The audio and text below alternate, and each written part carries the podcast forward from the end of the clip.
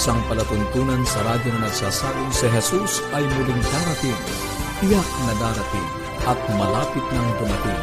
Kaya kaibigan, kumandatan siya sa lubungin.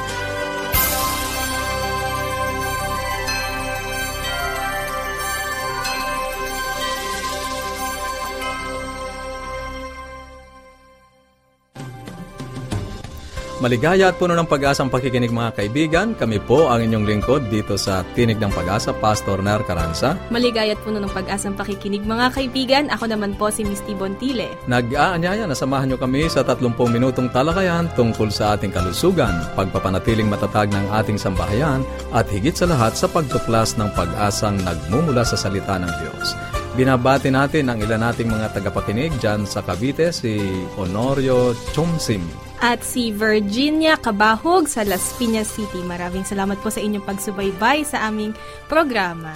Nais po namin kayong padalhan ng mga aklat at aralin sa Biblia at kung meron po kayong mga katanungan o anuman po ang gusto nyong iparating, pwede po kayong tumawag at mag-text sa Globe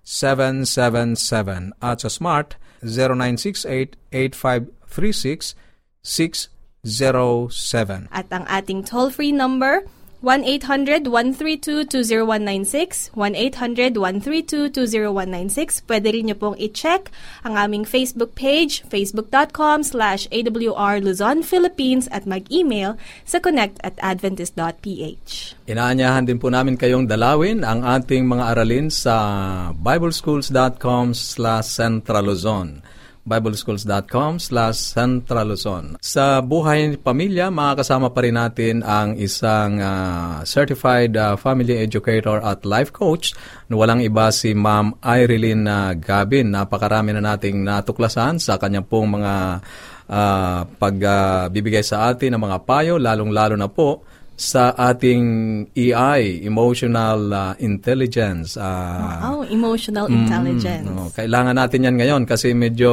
marami tayong mga uh, kabagabagan at uh, kailangan natin ma-manage ang ating mga emotion. Kaya ngayon ay pagpapatuloy pa rin niya ang paksang uh, emotional uh, wellness.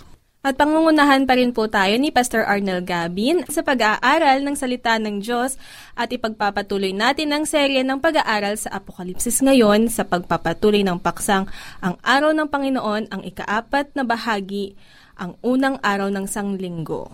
Ngayon po ay dadako na tayo sa ating buhay pamilya. Mamay? Isang masaya at mapagpalang araw po ang muli kong inihahandog sa atin pong mga manonood at sa ating mga subscribers. Bahagi pa rin po ng ating segment na may kinalaman po sa ating buhay pamilya, gayon din po sa ating uh, mga personal na paglago. Ano po? Nagpapatuloy tayo sa atin pong pag-aaral tungkol sa emotional wellness. Kung mapapansin po ninyo, kayo ng mga sumusubaybay, ito po ay ilang araw na natin nadidiscuss, pero hindi na uubos, di po ba, ang mga magagandang prinsipyo at mga tips kung paano natin talaga malilinang ang atin pong emotion at uh, talagang maranasan po natin ang emotional wellness. Well, nais ko pong sabihin sa inyo, kaibigan, na ang emotional wellness is not our goal this should be a part of our day-to-day life. Ano po, hindi yung uh, goal ko yan sa after five years magkaroon ako ng emotional wellness. It should be uh, a part of our life journey. Now, nice ko pong uh, sabihin sa inyo yung uh, binanggit ng isang expert pagdating po sa emotion, one of my favorite authors, si Dr. Joe Dispenza. Ang sabi po niya, the end product of every experience is an emotion. Yun daw po yung end product of every experience is an emotion. Di po ba? Tama nga naman. Halimbawa, nag-work ka ngayon. Ang pinakalundo nun eh, ano yung masaya ka ba? Di ba? Malungkot ka ba? Natakot ka ba? Yung mga ganun. So, any activity in life, ang sabi po niya, the end product of that is our emotion. And then, that emotion will be the foundation of our behavior. Alam niyo po ba, bahagi ng sinabi ni Dr. Joe ang ganito. Kapag ilang araw, ano, sa, sa ilang araw, masaya ka, that will become your mood kung halimbawang ilang linggo ka ng masaya o ilang months ka ng masaya, that will become your temperament. Diba? At kung ito ay bibilang na ng mga taon, that will become your personality trait. So napakahalaga po na ang emotion talaga natin ay mapangasiwaan natin maayos because our emotion will determine our mood, our emotion will determine our temperament, and our emotion will determine our personality trait.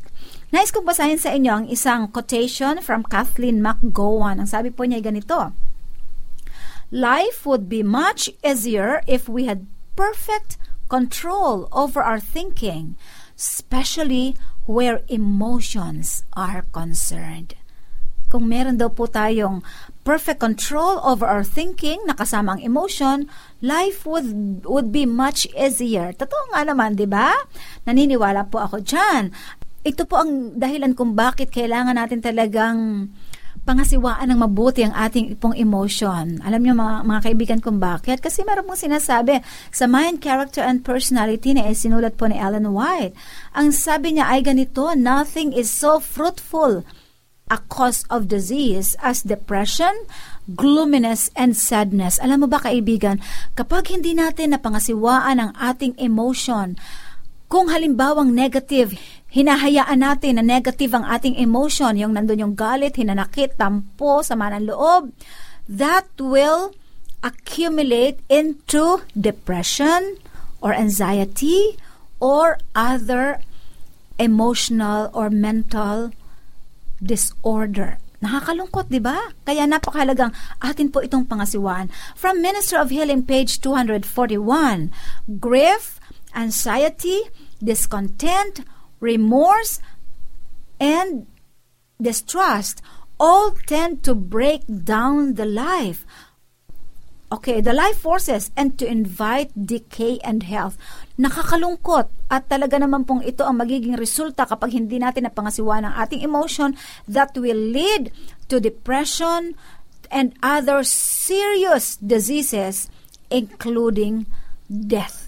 So, kaibigan, akin pong iiwan sa inyo yung nasa Philippians 4.8.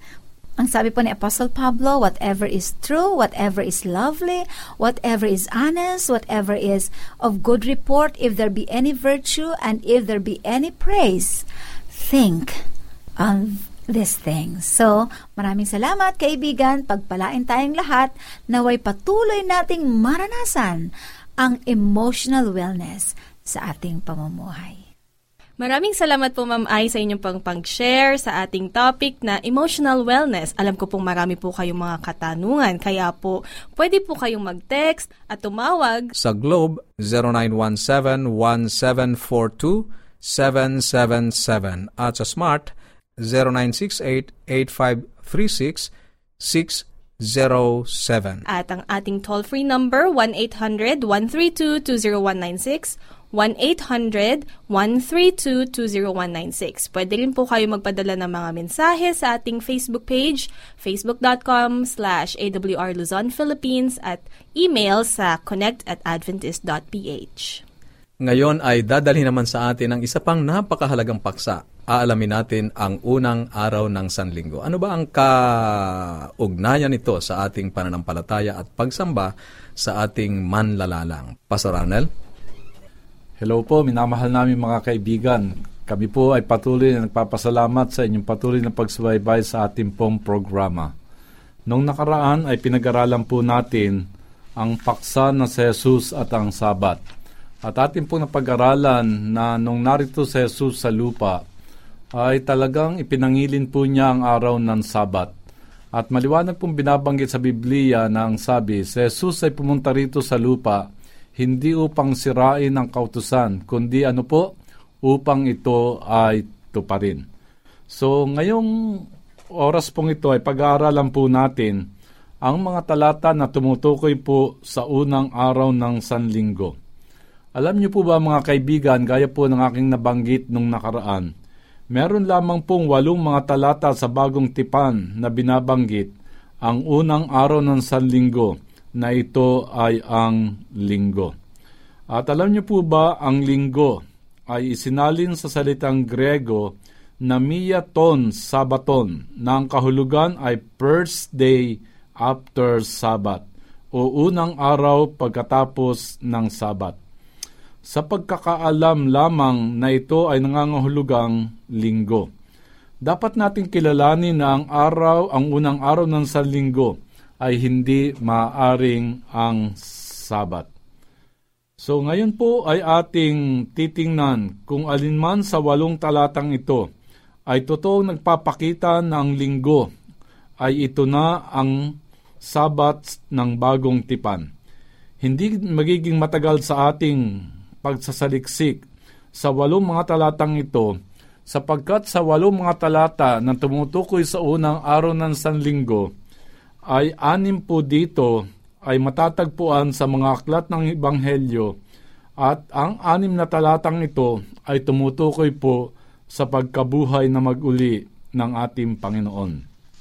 Una po, Aklat ng Lukas, Kapitulo 24, talatang 1 at 3. Nang unang araw ng Sanlinggo, pagka umagang umaga ay nagsiparoon sila sa libingan na may dalang mga pabango na kanilang inihanda at nasumpungan nilang naigulong na ang bato mula sa libingan at sila ay nagsipasok at hindi nila nangasumpungan ang bangkay ng Panginoong Hesus. So ito po yung tala sa banal na kasulatan sa bagong tipan na nung unang araw ng Sanlinggo, ang mga kababaihan ay pumunta sa libingan upang dalawin ang ating Panginoon. At laking gulat nila na nakita nila na yung pintuang bato sa libingan ay naigulong at wala na ang ating Panginoong Yesus. Ang iba pang limang mga talata ay ganito rin lang ang sinasabi. Ang talata pong ito ay nasa Mateo 28.1, Marcos 16.9, Marcos 16.1 at 2, Juan 20 talatang 1 at Juan Kapitulo 20 talatang 19.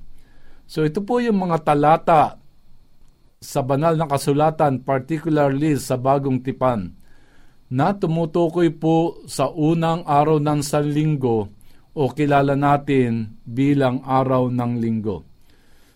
So, nang unang araw ng sanlinggo ang mga alagad ay nagtungo sa libingan at natagpo ang Jesus ay nabuhay na. Hindi kailanman tinawag ng mga talatang ito ang unang araw na araw ng Sabat o ang araw ng Panginoon o araw ng pagtitipon o anumang kagaya nito. Ito'y isa lamang karaniwang araw, isang araw ng paggawa, hindi ang Sabat. So ang anim na mga referensyang ito sa unang araw ay dapat unawain sa ganitong mga simpleng tala ng kasaysayan sa Ebanghelyo na ipinaliliwanag kung paano si Jesus ay nabuhay mula sa kamatayan nung unang araw ng Sanlinggo. Sinasabi ng iba na our God is alive. Yes, totoo po. Naniniwala tayo na si Jesus ay nabuhay na mag-uli. Naniniwala po tayo na si Jesus ay nabuhay na mag-uli. At ito po ay sinasabi sa mga talata na akin pong binanggit. Kaya wala pong sinasabi tungkol sa unang mga araw na ito na ang unang araw ay banal, ito ay ipinangilin at dapat na ating gawing pagsamba. So meron pang dalawang ibang mga talata na binabanggit ang unang araw ng salinggo at madalas na ginagamit upang suportahan ang pagsamba sa araw ng linggo. So atin pong basahin at pag-aralan yung dalawa pang talata sa banal na kasulatan na tumutukoy po sa unang araw ng Sanlinggo.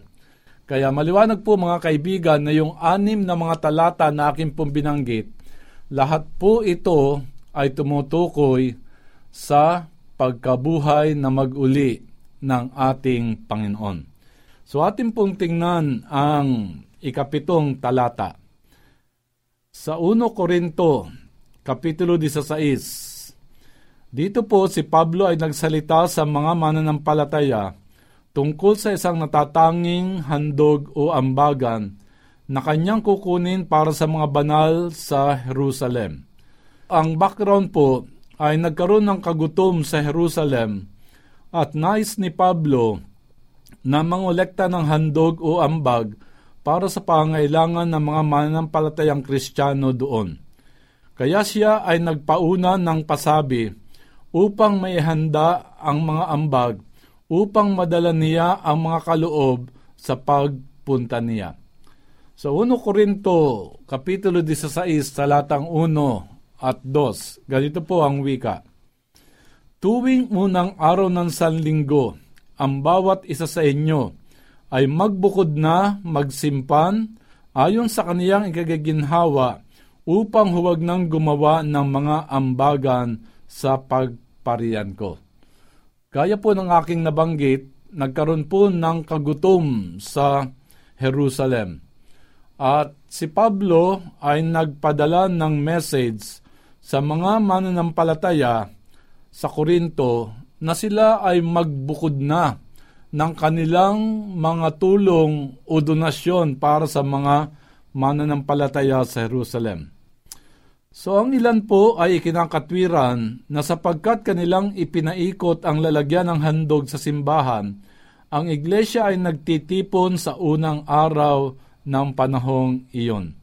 Ngunit kung maingat na ating titingnan, wala ditong binabanggit na pagpapaikot ng lalagyan ng handog sa loob ng simbahan.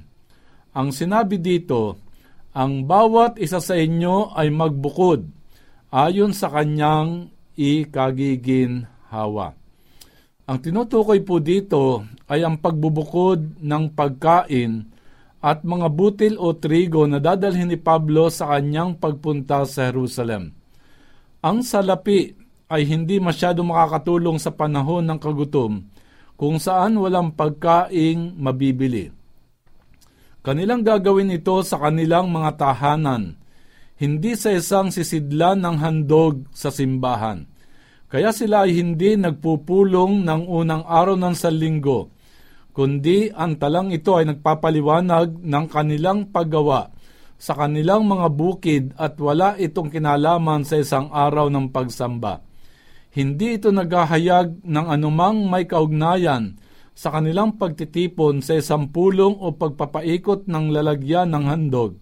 Kaya mga kaibigan, yan po ang isa pang talata na tumutukoy po sa unang araw ng Sanlinggo na kung saan si Pablo ay nagbigay ng advance uh, message na ang mga mananampalataya ay mag-ipunan ng trigo ng butil sa kanilang mga tahanan upang pagpunta niya ay ito ay ready na at madadala niya sa Jerusalem para itulong sa mga nagugutom na mga kapatid. Ngayon ay pumunta naman po tayo sa nag-iisa na lamang na talata sa bagong tipan na binabanggit ang unang araw ng Sanlinggo. Dito ay matatagpuan natin ang isang pagpupulong na isinasagawa sa unang araw ng Sanlinggo. May dalawang mahalagang tanong. Ang isang pagpupulong ba sa unang araw ng Sanlinggo ay nagpapaging banal sa araw? Kung matagpuan natin na ang mga alagad ay nagsas, nagsagawa ng isang pagpupulong sa unang araw ng Sanlinggo, ipinakikita ba nito na ipinangilin nila ito bilang sabat? Kung ang talatang ito ay tatawaging sabat o araw ng Panginoon, iyon ay iba na. Ngunit hindi ito sinabi. Simpleng sinabi lamang nito na sila ay nagkaroon ng pagpupulong sa araw na iyon at nagkaroon ng serbisyo.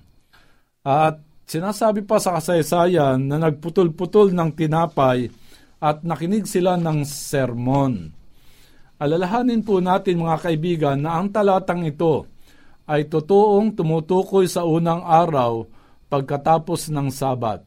Kaya ito ay imposible para sa unang araw na maging sabat. Basahin po natin sa aklat ng mga gawa, Kapitulo 20, talatang 7 at 8. Ganito po ang wika. Nang unang araw ng Sanlinggo, nang kami nangagkakapisan upang pagputol-putulin ang tinapay, si Pablo ay nangaral sa kanila na nag-aakalang umalis sa kinabukasan at tumagal ang kanilang pananalita hanggang sa hating gabi. Maraming mga ilaw sa silid sa itaas na pinagkakatipunan namin. Mga kaibigan, maliwanag ang tinutukoy niya dito na isang gabi ng pagpupulong at hindi isang linggo ng umaga ng pagsamba. Maraming mga ilaw sa itaas na silid kung saan sila nagkakatipon at si Pablo ay nangaral hanggang hating gabi. Sa isipang ito, kung iyon ay isang gabi ng pagpupulong sa unang araw ng salinggo, kailan, kailan talaga ito nangyari? Kung atin pong sasaliksikin ang banal na kasulatan at maaaring ito po ay bago sa inyo, sa pagtuturo ng Biblia, ang araw po ay nagpapasimula sa paglubog ng araw.